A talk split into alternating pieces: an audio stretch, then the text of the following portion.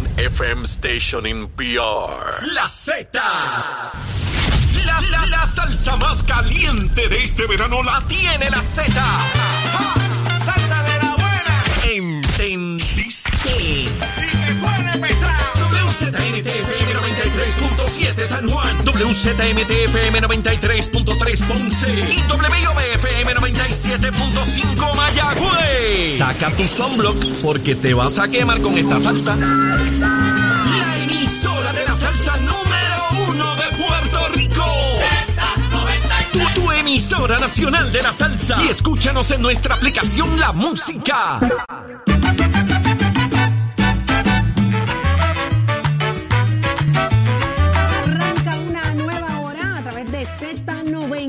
Z93, 93.7 San Juan, 93.3 en Ponce y 97.5 en Mayagüez a través de todas las plataformas digitales. Búsquenos así mismo Nación Z en Facebook, denos seguir y dele share para que usted eh, se haga parte de esta conversación. Ya estamos listos. Jorge Suárez, Eli López. Sabe, peínamela, peínamela. ¿Qué? Peínamela.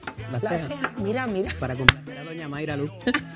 Ya, Mayra, Doña Mayra, Luz en eso, es un, eso, Facebook. eso es un remolino, eso no peina. Mire, doña. Mayra, ese es el sexo peo de Eddie López. Ese puntito de la ceja es lo que le da la elegancia y la sensualidad a Eddie López. Aprovechese y haga hace parte de nuestra conversación con ustedes aquí en, en- en el Facebook Live para que sepan lo que está pasando, ¿vale? Ese es un remolinito ahí. Sí. Y me dieron Ni- que te peinara a ti. Mira, Mira, que te peine a ti. Ni- ¿Cómo ni- hago eso? Ni con Dulfo lo salvan al pobre Eddie ¿sabes? ¿Cómo te peino? Porque me están pidiendo que te peine a Pues ti mire, también. hace, hace ya unos cuantos añitos que es imposible eh, peinarme, ¿sabe? Eh, ni, ni el Dubi me sale ya No, por la ya no, mañana, pero lo importante es que acabamos de comenzar una nueva hora. Así y por es. aquí viene ya el presidente del Senado, Tomás Rivera, a estar con nosotros mucho de cada hora. Así que mire, conectadito aquí en Nación Z y recuerde el podcast en la aplicación de la música. ¿Y qué hora es, Eddie? Agradecido de que estén con nosotros una nueva hora llena de información. Levántate que el despertador te está velando, te agarra el tapón y te coge la Sprite ah, explosiva de Raúl. Así que cuidado. Saludito, Raúl, al Sprite. No sé cuál es el, el asunto de la Sprite, pero ya está lista Carla Cristina. Buenos días, Carla. Esa ceja tuya viene antes de la de Juan Dalmao. La ceja paradita esa. Bueno, en los, en los titulares, el presidente de la Cámara de Representantes, Rafael Tatito Hernández, advirtió ayer al gobernador Pedro Pierluisi que la aprobación de la medida para transferir 165 millones de dólares de la Corporación del Fondo del Seguro del Estado a las autoridades de energía eléctrica y de acueductos y alcantarillados está condicionada a que el primer ejecutivo convierta en ley el proyecto que recorta la deuda de energía eléctrica en un 75%. Por su parte, Pierluisi ha dicho en múltiples ocasiones que no enmendará la convocatoria a la sexta a la sesión extraordinaria que comenzó ayer para incluir las medidas que solicita Hernández y rechazó la posibilidad de negociar con el líder cameral.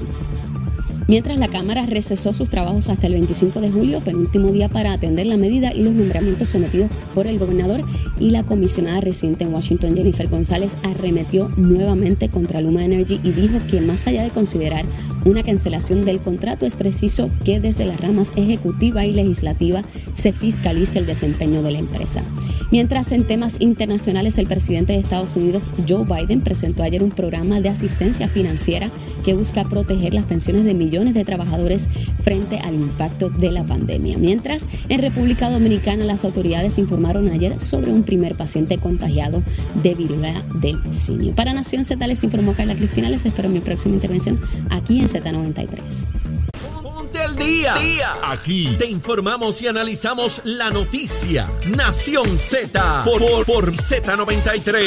Sí, lo sé, yo soy así,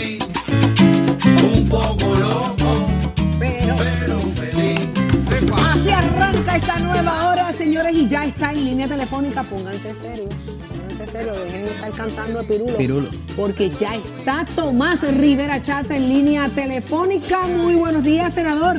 Buenos días. Buen día, Buenos días para presidente. ti, buenos días para ti, Saudi, buenos días para Eddie, para Jorge eh, y para la audiencia que los escucha. Les agradezco, les agradezco la oportunidad de poder compartir con ustedes y con la audiencia. Gracias. Para nosotros siempre es un placer. Nos encanta tenerlo con, con nosotros acá en Nación Z. Y óigame, a solo horas de que se hayan abierto los trabajos en el día de ayer en el Senado, tengo mucha curiosidad porque usted nos diga qué pasó allí. Bueno, en esencia, en el Senado eh, específicamente se abrieron los trabajos para ¿verdad? tener la convocatoria y iniciar lo que es la sesión extraordinaria y se cerraron los trabajos hasta el próximo lunes. El presidente José Dalmau, mi, mi buen amigo José Dalmau, regresa, estaba fuera de Puerto Rico, regresa el lunes y me parece que eh, la agenda está centrada en atender algunos nombramientos que el gobernador incluyó en, la convocatoria y eventualmente pues atender el proyecto eh, que sugiere utilizar dinero del Fondo de Seguro del Estado para cubrir eh, parte del alza en el costo del petróleo.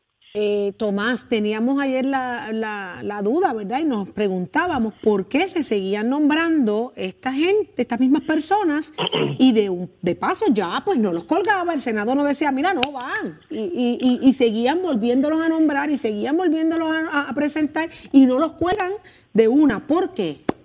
Bueno, mira, Saudi, con toda franqueza, me parece que no es una práctica eh, correcta lo que se ha estado haciendo de...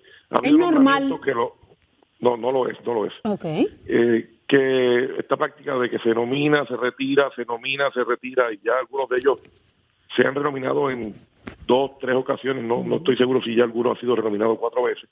Wow. me parece que el Senado eh, de Puerto Rico y respectivamente de quien esté al frente, el partido que controle la mayoría de los votos, debe atender los nombramientos, bien sea para confirmarlo o rechazarlo. Pero mantener un nombramiento sin atenderlo, o sea, mantenerlo ahí en un letargo, en un limbo, pues me parece que no es correcto porque no se está trabajando como corresponde, ¿verdad? Con los nombramientos. Usted le someten un nombramiento, usted hace el trámite que va desde que el, llega el nombramiento al Senado, la unidad de investigaciones y evaluaciones técnicas del Senado pues hace su trabajo de campo. Eh, si hay alguna información que de alguna manera descualifique o ubique al nominado o nominada en una situación donde no consiga los votos, pues se le notifica al gobernador para que lo retire o de lo contrario se lleva a una vista pública y se lleva entonces al pleno para, para que el Senado vote a favor o en contra. Eh, mantenerlos así, en, en un limbo, sin atenderlos, ni para rechazarlos ni para confirmarlos, pues me parece que no es eh, la función correcta de un Senado. Presidente, eh, de alguna manera, eh, contrario a lo que ocurre en el Senado, que se reúne el próximo lunes, la Cámara no se reúne hasta el próximo 25 de julio. ¿Su reacción, de alguna manera, a la forma en que el presidente de la Cámara está manejando este asunto?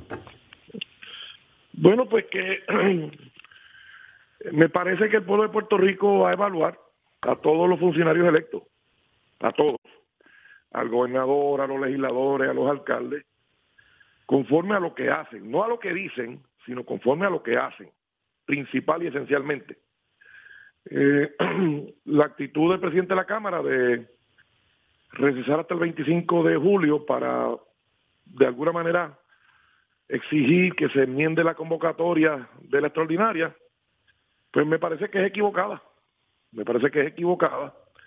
Eh, después de todo, hay unas medidas que lo que procuran es darle algún alivio a la gente y, quiero que me permita explicar algo. Mira, Claro. eh, en Puerto Rico nadie controla el precio del barril del petróleo. Nadie. Ni en Estados Unidos tampoco. Así que escuchar a personas que dicen, no, que está subiendo la luz porque Luma, si la Autoridad de Energía Eléctrica estuviese en las manos por completo, el sistema de energía eléctrica por completo, el cambio del barril le afectaba exactamente igual que está afectando con Luma. Porque es un, un asunto que no tenemos ningún control. Así que Balón político, balón político este tema, eh, eh, Tomás, porque Pues, ya escuchamos pues, incluso pues, a la comisionada de- residente oye. decirle que el problema aquí es que Luma ha tenido tantos aumentos, que dale que estar, y chichichijá. Bueno, bueno, hay algo de eso, hay algo de, de- de un issue político, pero la realidad es que el alza del precio del barril de petróleo no lo controla nadie, ni Estados Unidos ni Puerto Claro, Rico. Es un está, hecho está adjudicado, irrefutable. eso está adjudicado. Eso es un hecho irrefutable. Entonces, eh, lo que sí se puede hacer es tratar de aliviar, y alguna gente ha querido llamar parchos, y quizás sea un parcho, tratar de aliviar la carga. Entonces, antes del conflicto entre Rusia y Ucrania, el gobernador de Puerto Rico había pedido 200 millones del fondo de emergencia precisamente para los mismos fines. de alguna manera, eh, subsidiar el costo del barril ¿verdad? El alza que ha habido y que la factura de energía eléctrica eh, no afecte tan dramáticamente al pueblo puertorriqueño. Y esto va no tan solo a los hogares, sino inclusive a los comercios. la Junta de Control Fiscal se lo dejó. Posteriormente a eso, eh, está el proyecto este del Fondo del Seguro del Estado que se ha discutido y se ha mencionado y que es parte de la convocatoria que ha hecho el gobernador. y de esa manera, pues, también el mismo intento de aliviar lo que alguna gente ha llamado un pacho, por un trimestre el costo, ¿verdad? Bajarle un poco el coste. Hay gente que dice, bueno, pero es que eso es un pacho, eso no vale la pena. Bueno, si usted le alivia en una carga económica por uno, dos, tres meses, pues es un alivio que usted recibe y es una carga menos para usted y para su familia. Hay gente que entiende pues que no critican cuando sube la luz y entonces critican cuando tú haces algo. Lo que ha estado en las manos del gobierno de Puerto Rico, el gobierno de Puerto Rico ha tratado de hacerlo. Otro ejemplo, el asunto de la crudita. Hubo iniciativas de Cámara, de Senado, de, Fortaleza. Se logró un proyecto que es producto, o fue producto del consenso, y hay un alivio también en la bomba de gasolina, con, con este proyecto de la crudita, con esta ley de la crudita. Esa es la realidad que vivimos. Y entonces, pues, hay gente que quiere defender a Luma, ¿verdad? y hay gente que quiere atacar a Luma. Pero nuestro problema eh, esencial es que si dependemos del petróleo y no logramos movernos en otra dirección, pues vamos a ser rehenes de esta situación del, costo del petróleo. Y en Puerto Rico en el pasado hubo gobiernos, no pasado no tan, no tan lejano, que propusieron proyectos de, de transición de líneas de gas. Para el, gasoducto y esta cosa. Correcto. Y entonces eh, eh, vinieron los ambientalistas ¿verdad?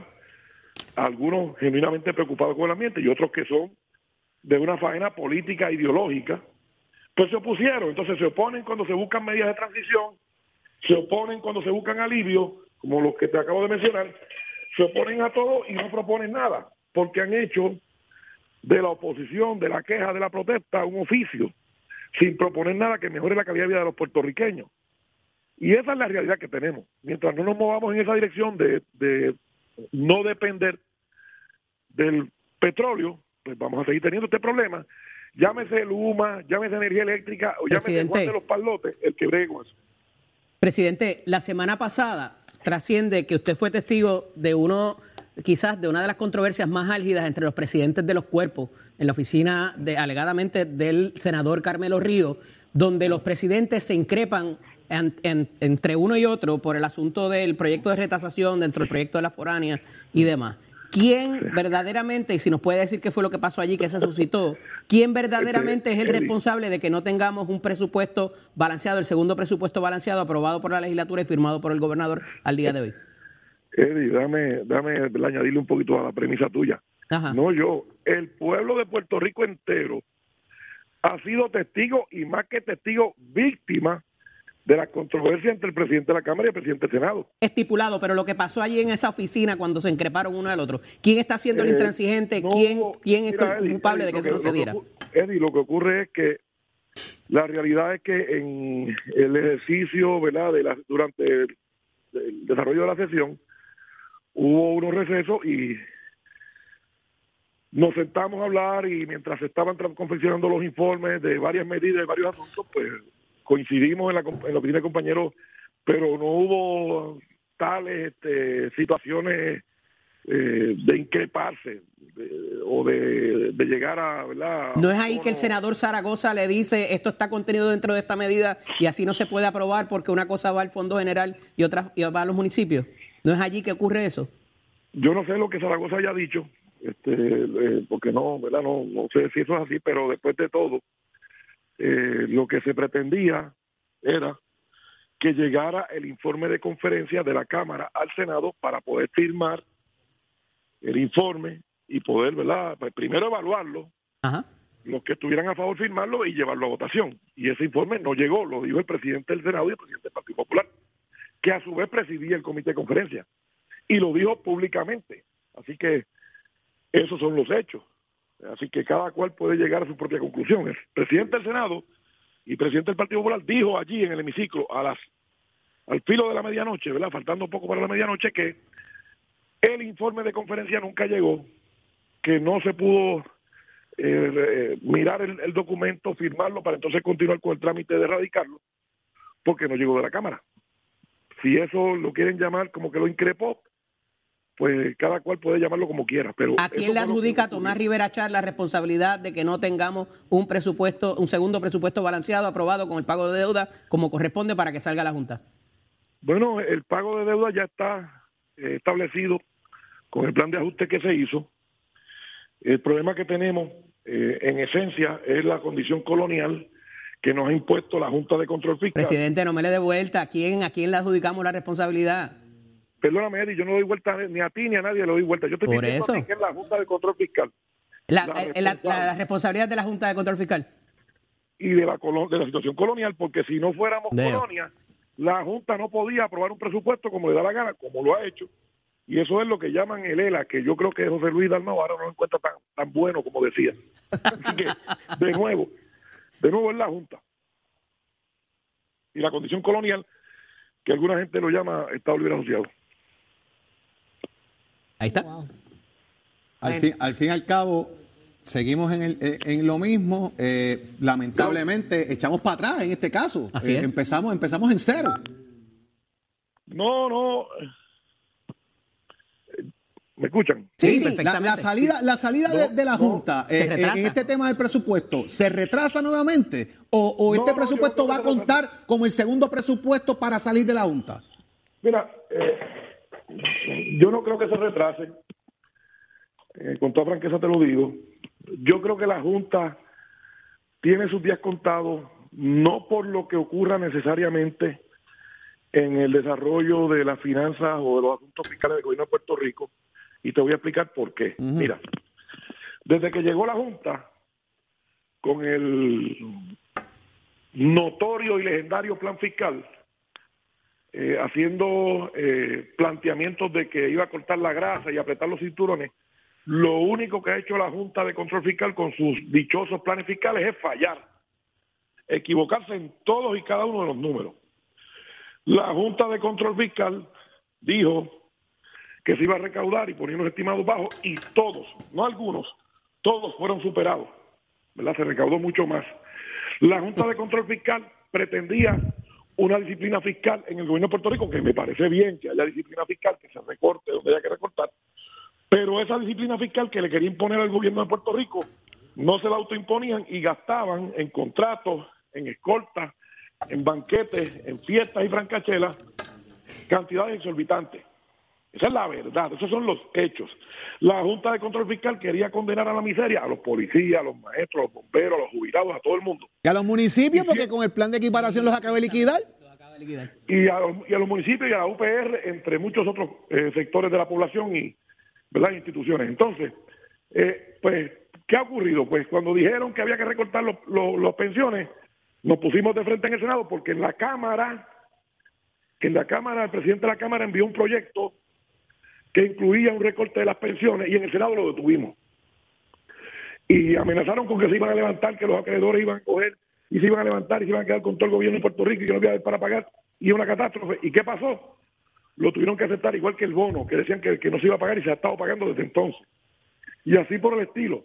Así que, y la, misi- la misión esencial de traernos de vuelta al mercado, eh, ¿verdad? Y de mejorar la finanza, no ha sido realmente por la Junta, porque en efecto, el plan de ajuste, el diseño fue esencialmente por la Asamblea Legislativa y el gobernador, con la oposición de la Junta, y la señora Yareco acudió al tribunal y planteó que no estaba de acuerdo, y la juez le dijo que tenía que aceptarlo porque era, estaba correcto.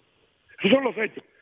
Así que ellos no han logrado mucho. Y en la Junta de Control como por ejemplo el señor Antonio Medina, tiene graves conflictos porque representa gente, ¿verdad? Para, por, por quienes le pagan y mientras tanto está en la Junta tomando decisiones para beneficiar a esa gente. Y eso ha trascendido eh, en los medios de comunicación. Así Y- que y la- pero le han metido caña a eso. O sea, alguien ha radicado una querella, han hecho algo para sacar a Antonio ha Medina de ahí. múltiples denuncias, sí, ha habido múltiples denuncias contra él y se han hecho planteamientos. El más reciente ahora, el planteamiento contra la Junta es el conflicto de interés de los auditores. Ajá. Y, y ciertamente, cuando tú examinas el saldo neto de qué ha logrado la Junta, pues muy, muy, muy poco o nada ha logrado la Junta. Y yo entiendo que sus días están contados, ¿verdad?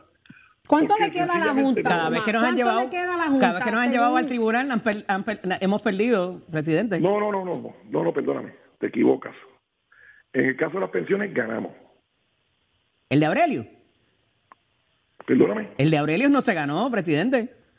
En el caso de las pensiones, con el plan de ajuste, ella planteó, la señora Yareco y la Junta, que había que recortarlas y que no estaba balanceado, y el tribunal le dijo que no, que estaba correcto, y lo tuvo que aceptar. Cuando fuimos a la corte, no fue una demanda, fue para atender y validar el plan. Pero se ganó la posición del gobierno. Tomás, ¿cuánto le queda a la Junta según su, su análisis? Pues mira, yo no, yo no, yo no soy, ¿verdad? Ni adivino ni pitonizo para decir cuánto le queda. Por mí no haber venido nunca, ¿verdad? Creo que lo único que han hecho es complicar esto. Trataron de poner a 10 municipios en cintura, no sé si te recuerdan. Sí, ¿Y qué ocurrió sí con eso? Nada, absolutamente nada. Lo que han hecho es empeorar la situación de los gobiernos municipales. Y el resultado de ese, de ese, de ese intento que ellos hicieron, ellos hicieron, cogieron como demuestra estos 10 municipios para, para demostrar lo que ellos querían o podían hacer eh, a nivel de, de, de- de alcaldías, pero ¿qué resultados, el efecto, ¿qué, qué, qué Ninguno. lograron? Cero. Ninguno. Pero no, no se ha hecho público un informe de, mira, estos fueron los hallazgos, se puede hacer esto, esto no. Saudi, lo que ocurre es que la Junta le pide transparencia al gobierno, pero no quiere mostrar información al pueblo de Puerto Rico. Ah, la linda. y no querían, ¿verdad?, tampoco cumplir con los informes de ética y, ¿verdad?, y todos estos asuntos. Y de hecho demoraron en múltiples ocasiones, ¿verdad?, con asuntos que le correspondía atender. Cambiaban la fecha cuando querían, este, los planes fiscales los enmendaban. Así que habrá gente que se moleste con el gobierno, con todos los gobiernos y culpen a los gobiernos de una cosa o de la otra, y eso lo tenemos que entender.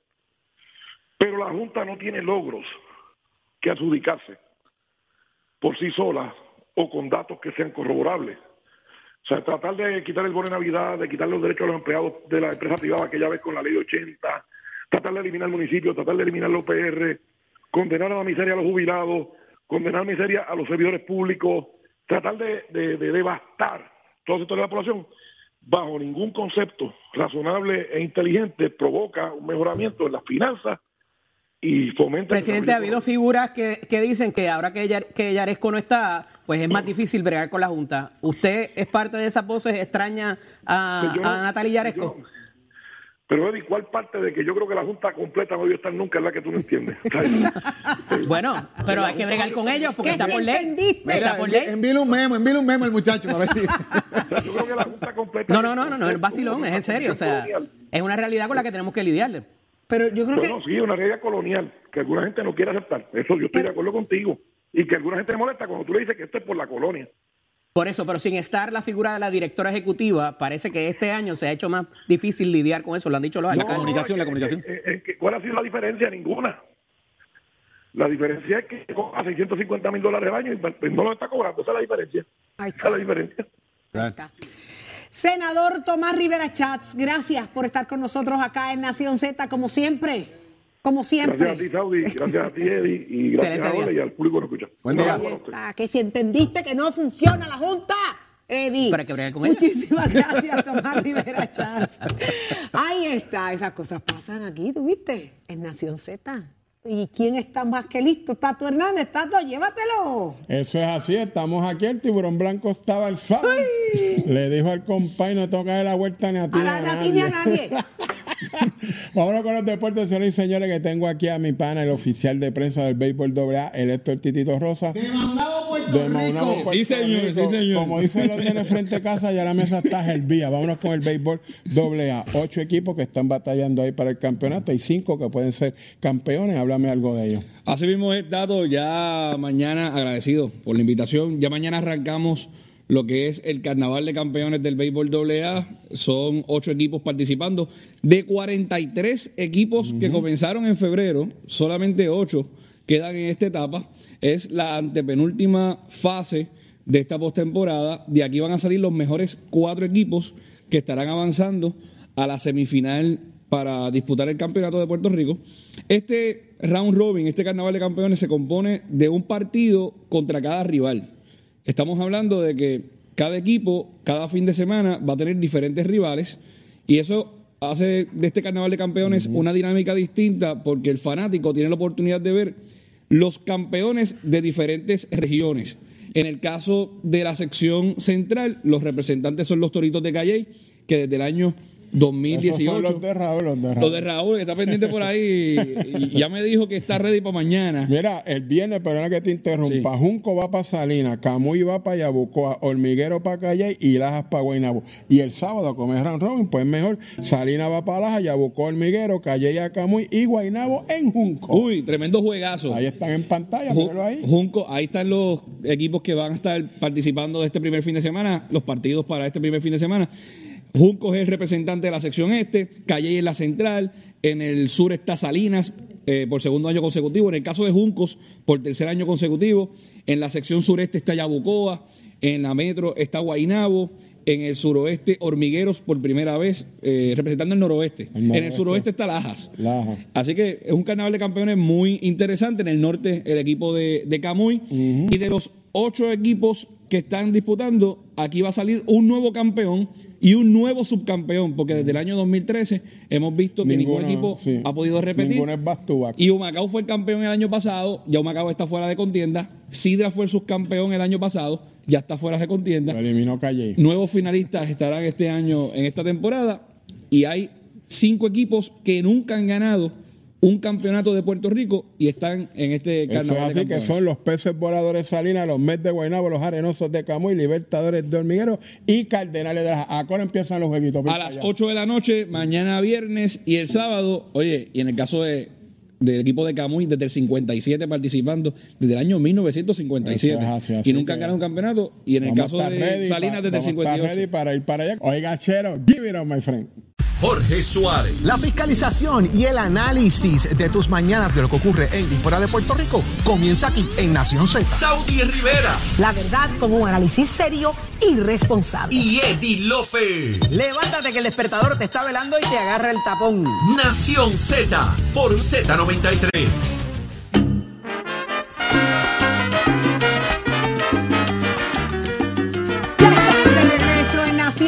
Por Z93, son las 7:36 de la mañana y usted se entera aquí en Nación Z. Eddie, en la mañana de hoy hablábamos y Jorge de que eh, no causa para juicio contra el exalcalde de Santa Isabel. Otra vez y va a seguir. No Mira, causa. el alcalde parece que lo bañaron en teflón porque ya en varias instancias ha, ha tenido que acudir al, al llamado del FEI por distintas, distintos asuntos. Este, en este caso se le imputaba un tipo de actuación eh, contraria a la ley por razón de haberse reunido, habiendo eh, tenido una querella abierta en el Departamento de Recursos Naturales y haber solicitado alegadamente una reunión con el titular de la agencia para tratar de transar una querella por haber construido y alegadamente destruido un mangle también en, en la zona marítimo terrestre. Y llegaron al tribunal ayer y no causa eh, los fiscales, uno de ellos Manuel Núñez, eh, determinó que van a ir en alzada, ¿verdad? Toda vez de que tienen la, el testimonio del titular en ese momento, Rafael Machargo, de la agencia, y también una de las abogadas eh, que estaba trabajando el proceso administrativo allí, pero pues ciertamente trae el, el asunto de cada vez que se ha enfrentado a- No al, primera al vez. panel, eh, ha- salido airoso. Qué interesante, Jorge. Jorge. Así es. Y, y por otro lado, se declara culpable Mario Villegas, eh, socio de JR Asphalt, en el esquema de corrupción del Cano Delgado. Lo interesante es que eh, se declara eh, culpable, escuché bien, por conspiración, por recibir comisiones ilegales, lo que conocemos nosotros como kickbacks, ¿verdad? Eh, corrupción, soborno y uso del comercio interestatal en un acto criminal.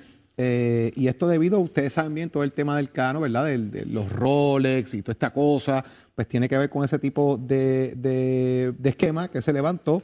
Así que el socio de JR Asphalt, en este caso el señor Mario Villegas, ya se declaró culpable. ¿Qué pasa de ahí para adelante ahora, licenciado López? Eh, es la parte que se pone interesante. Y sigue saliendo información, la- lo que hablábamos ahorita, que vuelve a estar nuevamente en, en trascendencia mediática el asunto de Oscar Santamaría, del convicto Oscar Santamaría, es porque ahora intenta hacer, eh, transformar una propiedad que tiene en un dispensario de cannabis, pero se habla de que en algún momento se coqueteaba con la idea de tener eh, lo que era la joya de la corona, como llama la prensa al, al asunto, eh, que es el contrato de recogido de desperdicios sólidos del municipio de San Juan, y que pudiera haber estado haciendo gestiones para para llevarlo a cabo y obviamente toda esta información sigue saliendo con estos protagonistas eh, declarándose culpables y de alguna forma pues proveyendo cierta información para que en su día cuando se le sentencia, que era lo que hablábamos ahorita temprano, fuera del aire, este pues pueda tener su beneficio como han tenido en otras instancias otras personas que también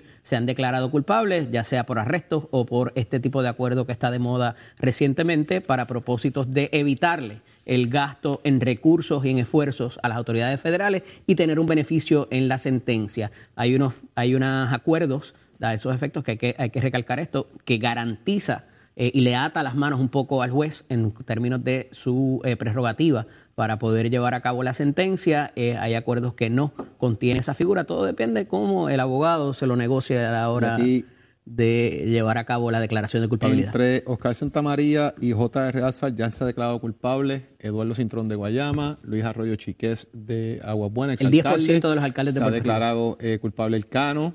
Eh, también José Luis Cruz. eh, está en espera de qué va a pasar con ellos, porque están, ¿verdad?, en estos casos involucrados Rey Vargas, del exalcalde de Macao, el otro exalcalde de Aguas Buenas, Javier, y el alcalde de Guaynabo, eh, Ángel Pérez. Así que eh, esto es una cosa que Y el exalcalde también de Aguas Buenas, este, el Arroyo lo, mencio- Chique, lo mencioné, lo mencioné, como que ya se declaró culpable, Exacto. ese no está en espera. Sea, Ujú. mencioné a Eduardo Cintrón. Pero no lo han Arroyo, sentenciado todavía, No lo han sentenciado, pero se declararon culpables ya. Así que esto, pues, esto es un esquema que pues, hay que ver, ¿verdad? Pero un Porque el poco, Saudi decía aquí- ahorita, ¿verdad? El asunto de que eh, estas personas que están a la espera de la sentencia, que hay algunos eh, que ya se Llevan declararon culpables, que llevan años fuera y no se le ha sentenciado, eh, eh, ¿cómo de alguna manera medimos el asunto de, de- de- de- de su cooperación, ¿verdad? De, de cuál es el beneficio para que tengan Para que eh, se ese tarde, beneficio para para que ¿no? Eh. Y amén de este no esquema, pero amén también está el de Mayagüez, que hay gente involucrada que ya se ha declarado culpable también y que están esperando a ver qué va a pasar al fin y al cabo con el caso de José Guillermo Rodríguez. Así que hay como que mucha cosa dando vuelta, ¿verdad? Cocinándose. Y fíjate en- que aquí no es calidad, es cantidad, o sea, porque de ordinario cuando estos esquemas se aprueban o estos beneficios se aprueban, debo decir, eh, pues es porque tú vas a llegar a una figura más alta, pero aquí lo que se ha trabajado, lo que hemos visto hasta ahora, es que se llevan más alcaldes, hay una cantidad mayor eh, de alcaldes imputados y ese es, como quien dice, el- el- el- la sustancia para propósitos de que les aprueben la cooperación y que, y que estas personas pues puedan llevar a cabo sus procesos y- y tener en su día un alivio en la sentencia. Ya hablábamos con el licenciado Aldrich en aquel momento que. Te digo que porque faltan todavía, eso es lo que dice. A- Y, legisladores, y que tampoco los han tocado todavía, que, que también Así es. están en que, que han, que han En- en estado el en el supuesto- proceso de Alegada- arrestos. alegadamente. Hay unos que están en arrestos, ¿verdad? Pero que no Ah, han sí. pasado el proceso todavía. Correcto. ¿verdad? Eso, a eso- Así que esa- estoy esa hablando de los que ya están. Más ¿no? que están los esperando se vistas y juicios. Esa era la, la interrogante de esta mañana, de que se hablaba de que si, mientras más cooperación había, mejor negociación a su favor de quienes estaban cooperando y por eso se veía el atraso de la erradicación de cargos y las lecturas de sentencias, en fin.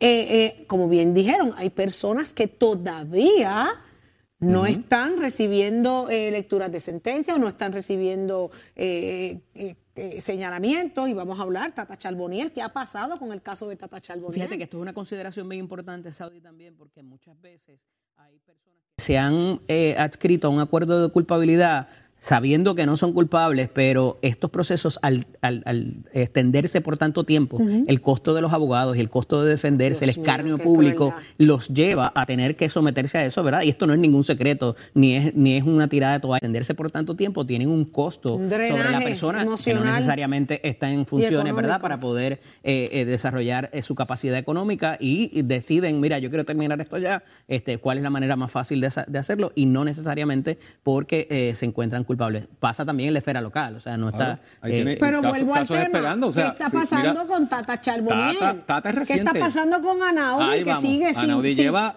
pero imagínate tú la cantidad de tiempo que lleva ese en el vilo, ¿verdad? De que lo eh, que ha sido una supuesta comparación. ¿Qué más queda ahí? Eh, venga Dios a saber. Pues entonces ahí es que está la pregunta, y es donde la gente dice, bueno, pero aquí lo triste de este país es que aquí se joman los clavos de la cruz, lo señalan, le destruyen reputaciones, porque mira lo que tú acabas de decir, a veces siendo no culpables se declaran culpables para poder sobrevivir al proceso, que debe ser horrible, pero Entonces la, la gente dice, ah, no, pero tú jóbate los clavos de la cruz, aquí te, a ti te van a denunciar, pero Eddie, no te van a meter que- preso, aquí no pasa seguro, nada. Pero el caso de María Milagro Charboniel, de la representante María Milagro Charboniel, es que no ha habido un acuerdo de negociación todavía ni nada por el No. Esto no. va para juicio. Todavía está en están caso investigando. De investigación y determinar La si va a prueba- juicio o va a juicio, ¿qué va a pasar con eso? De ordinario se presenta este tipo de moción por parte de los abogados que dicen, mira, la prueba es sustancial, pues necesitamos que nuestros peritos la evalúen, que tiene cosa. costo también sobre la persona y eso pues se toma, eh, pasó en estos días con el exalcalde Ángel Pérez, Con el Pérez, eh, correcto. donde que no ha decidido todavía si va a juicio. Correcto, no ha decidido si, qué va a hacer eh, con su futuro y pide un mes adicional para que unos peritos analicen eh, la evidencia fílmica, particularmente lo que son las- las imágenes eh, de video, eh, para ver si se autentica, si no, si es él, si pudieran eh, eh, haber alguna defensa ahí. Este, y es el derecho que tiene la persona, pero de nuevo, todo este proceso al extenderse, así sea porque tus propios mal. abogados lo piden, pues eh, tiene, tiene un efecto bastante fuerte sobre la dilata, persona. dilata los procesos también, eh, el hecho, el mismo derecho, porque como bien dijiste, si, si el, el derecho te permite ganar tiempo en, la- en la- en- en probar tu inocencia. Así es.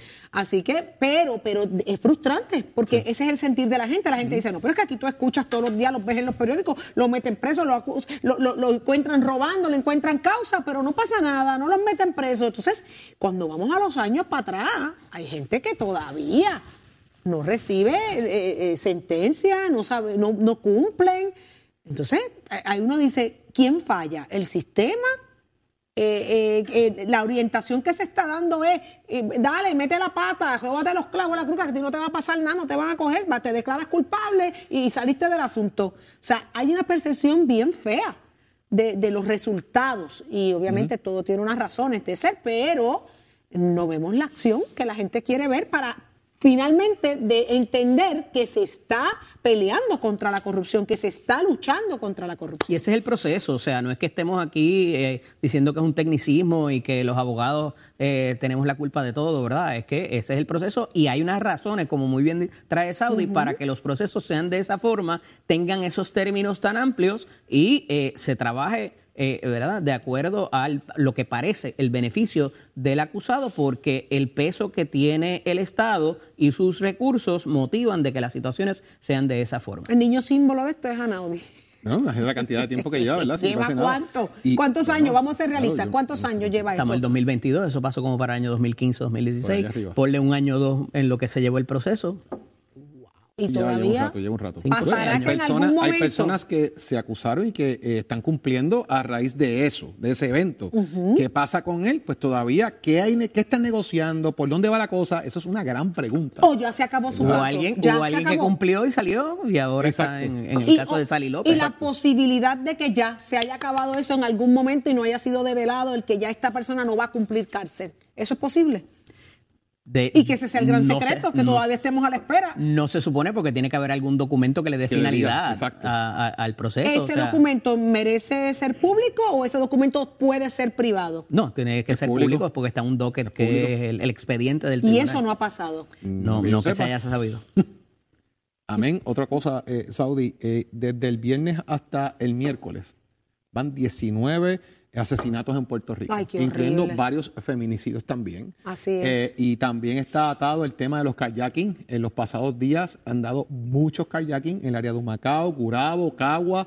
eh, así que la policía está de San Juan, la policía está con las manos llenas y tenemos que trabajar con esta situación a nivel social, a nivel individual, a nivel colectivo como país.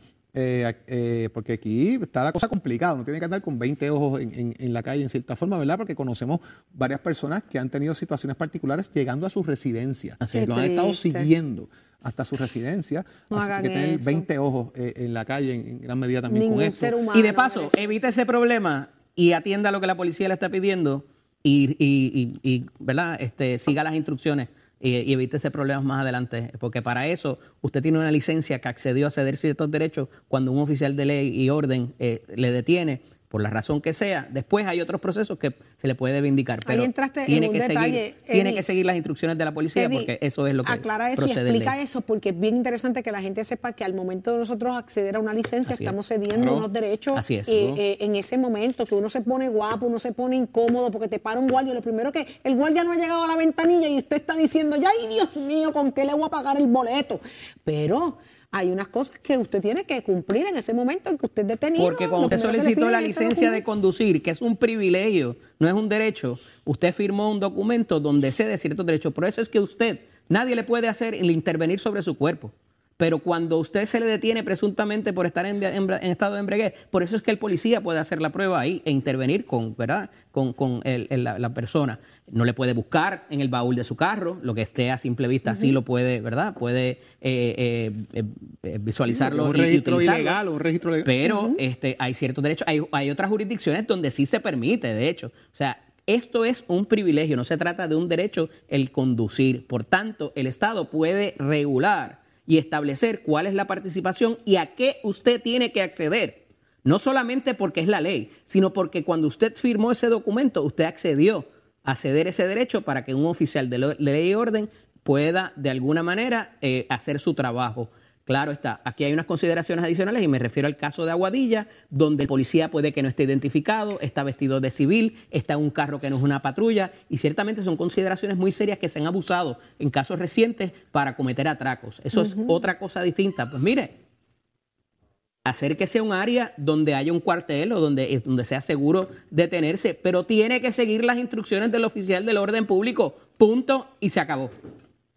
Que, que ese caso está sumamente interesante, sigue dando de qué hablar, trasciende también información eh, eh, bien interesante sobre ese, ese, ese, ese oficial específicamente.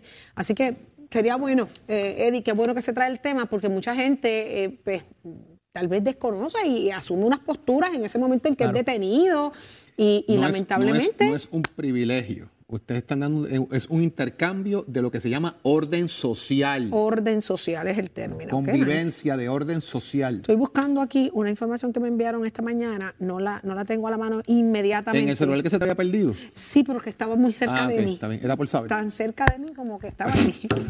Chequéate, a lo mejor la Demasiada información, información, a lo mejor la demasiada información se quedó en el sitio donde tú pensabas que estaba el teléfono. Puede ser. Está en la A lo guagua. mejor Puede está en el ser, carro. puede ser. Mira, yo salgo de esto, miren qué fácil, yo salgo de ustedes dos. Estás, estás con el habla música y Z93 en Nación Z.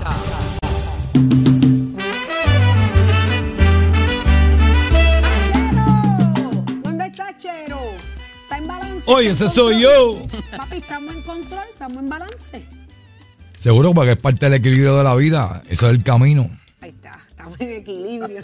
Ay, me encanta escucharlo. El equilibrio del jueves. El equilibrio del jueves. Hoy es jueves. Bendito sea Cristo. Pues eso pasa cuando me dan libre los lunes. me Bendito sea pierdo, Cristo. me pierdo. Después siento que estoy perdida. Pero uno que mira, no llega perdido nunca, nunca, porque viene en guagua pública, mi amor. Esa, esa guagua lo trae derechito y directito aquí. Escúchalo, escúchalo ahí. Julito Ramírez de Arellano ya está con nosotros. Buenos días, don Julito. Diablito. Muy buenos días, muy buenos días. Vengo en esa guagua. Ajá. ¿Sabes qué, qué bien la guagua? Venían a- hablando. ¿Cómo, cómo están todos ustedes primero que nada? Qué bueno, de que Yo tengo que, que saludar y comportarme como una persona decente. ¿Cuál es el tema de la guagua hoy? Bueno, no, hoy, hoy estaban hablando de, de asuntos internacionales. Fíjate. Sí, sí, sí, sí. Estaban hablando de, de- de el primer ministro ese de Inglaterra. Que dicen que eso es lo que tenía era un vacilón allí. Que en, en la, cuando estaba todo el mundo guardado, él lo que tenía era una discoteca en la oficina. ¿Y dónde era ese party que yo no llegué? Bueno, una señora dijo, Por eso una que siempre señora anda dijo, despeinado. una señora dijo que habían dicho tanto chisme de ese señor. Ahí, mientras estaba de primer ministro, que lo que faltó fue que cogieran una foto con todo el mundo desnudo en tu oficina. Y que él, que cuando lo, lo- cuando lo presionaron con eso, y que él el que había dicho, sí estábamos todos desnudos, pero teníamos puesta la mascarilla. Ah, ves. ¿Entiendes? La había Oye, la salud primero, dentro del salud asunto. primero ante todo. Bueno, me dicen que, que él, que, que él no, no tenía este, limosina. Lo que tenía era un party boss. Anda. Fíjate, fíjate, qué Y detalle. el- el- el- el- entonces, otro que hablaron fue de Trump. Ah, sí. Sí, sí. Que. Trump lo que le faltó Anda. fue a- eh, llegar a caballo allí el 6 de enero, disparando a dos manos. ¿Entiendes? Y que todo eso se está sabiendo ahora. ¿Eh? Y entonces, mientras están contando todo eso ahí en la guagua, está el chofer de la guagua preocupado para que no se le fuera a ir la guagua, que, que, que se embollara y se fuera a alta velocidad y lo parara la policía y lo bajaran a son de garnatá, para que aprendiera a comportarse en la autopista. ¿Entiendes? Entonces, fíjese, yo me puse a pensar en eso, me puse a pensar en eso, porque eh, es verdad que yo, yo vi el video ese del señor que estaba en el carro y la verdad que el señor se puso medio carne puerco. ¿verdad? Pero, este, por otro lado, en la guagua decían, pero ¿y por qué no lo bajó a bofetar?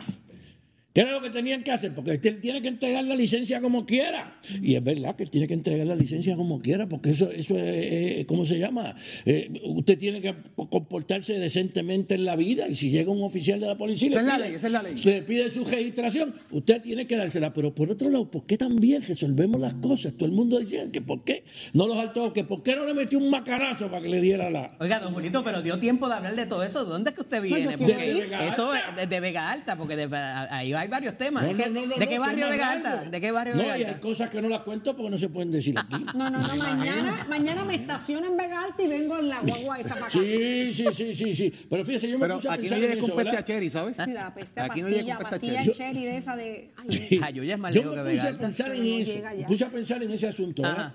Y, y yo, ¿verdad? Como que reflexioné pensando en que por un lado, oye, hay que dar la registración, hay que comportarse, y por otro lado, esa visión que tenemos de que todo se arregle de forma violenta, también hay que arreglarla. Ah, no, claro. ¿Entiendes? Eso es así. Porque mira lo que pasó ahí con lo que está pasando ahí con Trump. Y entonces acá está, entonces yo me puse a pensar en eso y me acordé de Don Chuito el de Bayamón. Ah, mira. Y el 6 Villarán, yo no me acuerdo si ese, este es el 6 Villarán, pero yo creo que este es el 6 Villarán, que él cantaba, que hacía. Entonces me, imaginé este asunto de la macana y eso, una cosa y la otra, pues me inspiré y escribí. Vamos a ver. Imagínese usted ir en medio de la autopista y que en el medio allí insista lo que no puede resistir. El orín suele venir como para una palangana, no es para esperar a mañana. Quiere avanzar más y entonces aparece atrás el guardia con la es. Y hay una playa en Rincón donde unas tortugas bellas parecen paren bajo las estrellas creando una tradición. Eso toca el corazón de aquel que no sea Milana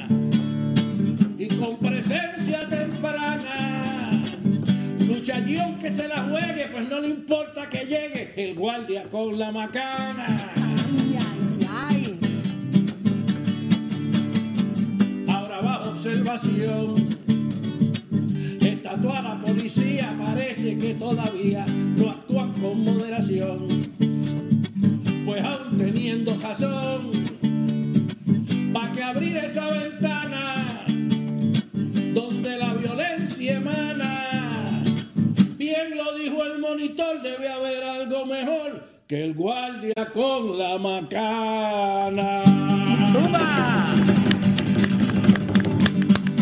Ahí está. El Mister con macana. Me dio tiempo de escribirla completita en lo que venía de camino para acá. Con Oye. todas esas historias que me hicieron. ¿Ves? Genial. Tiene que haber muchas Sí. paradas para que dé tiempo a escribir, a hablar, No, a charlar, no, internacional, local. Mira, eso se lo va Y Vega Alta no está tan lejos, pero se ese barrio parece que es más lejos que... eh, eh, me dijo la señora también que allá en, en Inglaterra, mientras el, se- el- el- el primer ministro estaba renunciando, a la misma vez estaba la gente comprando taquilla para entrar a la oficina de él. ¿En serio? Y dicen que hay una fila como la de Bad Bunny. ¡Ay, María! Es un multipass que hay allí. Así está la vida, señores, amigos míos. El mundo ha cambiado mucho. Ha ¿Y cómo cambiado mucho. Bueno, ya yo pensé que, que si tanta cosa pasa en el mundo, aquí no estamos tan mal. Pero, pero, pero, don Julito, en Monero hay algo este fin de Ah, semana. sí, sí, mire, en Monero, esta noche, esta noche están eh, eh, los muchachos de la banda acústica jodante. Eso tiene a Juco Gandía, tiene a Mikey a- Rivera, a este, Mikey Rivera. a Mikey Rivera, tiene Eso a. Nora. A Nore Feliciano, a Tito, a Tito Ujer, a Nora Feliciano, esos muchachos se han unido Eso a trabajar como tienen que hacer los artistas, hacer grupos colectivos que sumen en vez ¿A de qué hora? gestar, ve, que, que multipliquen en vez de dividir. Están esta noche desde las 8 de la noche, se abre desde las 6 de la tarde y mañana viernes, mañana está la voz nacional de Puerto Rico hoy en día, Chabela, en un concierto magno que, va a estar eh, eh, celebrando su cumpleaños allá en Monero. O sea, Así que los jueves y viernes, Sí. evento allí. Sí, Qué eh, bueno. esta noche y mañana. Qué bueno. Ah, pues ahí estaremos en Caguas. Qué bueno. Gracias, don Julito. Cuídense mucho. Cuídense bien. mucho. Que viva la cultura, Que viva la cultura. Que viva Gracias, la Julito cultura Ramírez de Arellano. Usted lo escucha solo aquí en Nación Z todos los jueves con esa guitarra que no falla, no falla. Pónchemelo ahí, señor director. Él está ready. Saludos, Saudi. Saludos, Jorge Eddy, a los amigos televidentes y radio escucha. Contento, contento aquí después de escuchar a don Julito. Ah, Yo, yo también quiero venir en la guagua esa. A mí me interesa saber lo que comentan en esa guagua. Y eso que él dijo que no podía decir, eso es lo que yo quiero escuchar. Lo, lo que él dijo que no podía decir aquí. Eso es verdad. Oye, venimos quemando el cañaveral, ¿sabes? Qué muchos temas, qué muchos temas. De verdad que sí. Muchas cosas sí, Leo. pendientes y venimos, mire, como todos los días quemando el cañaveral, pero siempre con mucho cariño y con besitos en el cutis. Ahí es siempre. que tú lo arreglas, ahí es que tú le das Siempre, el cariño. siempre. Cariño, cariño. Mira, mucho amor, amor, amor es es- lo que tiene mira, que haber. Mira, eso- para que el policía no nos dé el macanazo. Mucho amor. Mira, mucho con amor. esos besitos en el cutis que tú dejas a todo el mundo contento y nadie se enchisma con. Seguro que sí, seguro Ahí que está. sí. Nos vamos. contigo allá mismito ahora, señores, mañana viernes. Eddie, mañana es viernes. Mañana es camisa chulonga. Estamos, estamos ready para mañana a las 6 de la mañana. Nación Z, Jorge Suárez, Eddie López, Carla Cristina, Achero, Tato Hernández y esta servidora Saudi Rivera. Con mucho cariño, mañana a las 6. Seguimos ahora con Nación Z Nacional.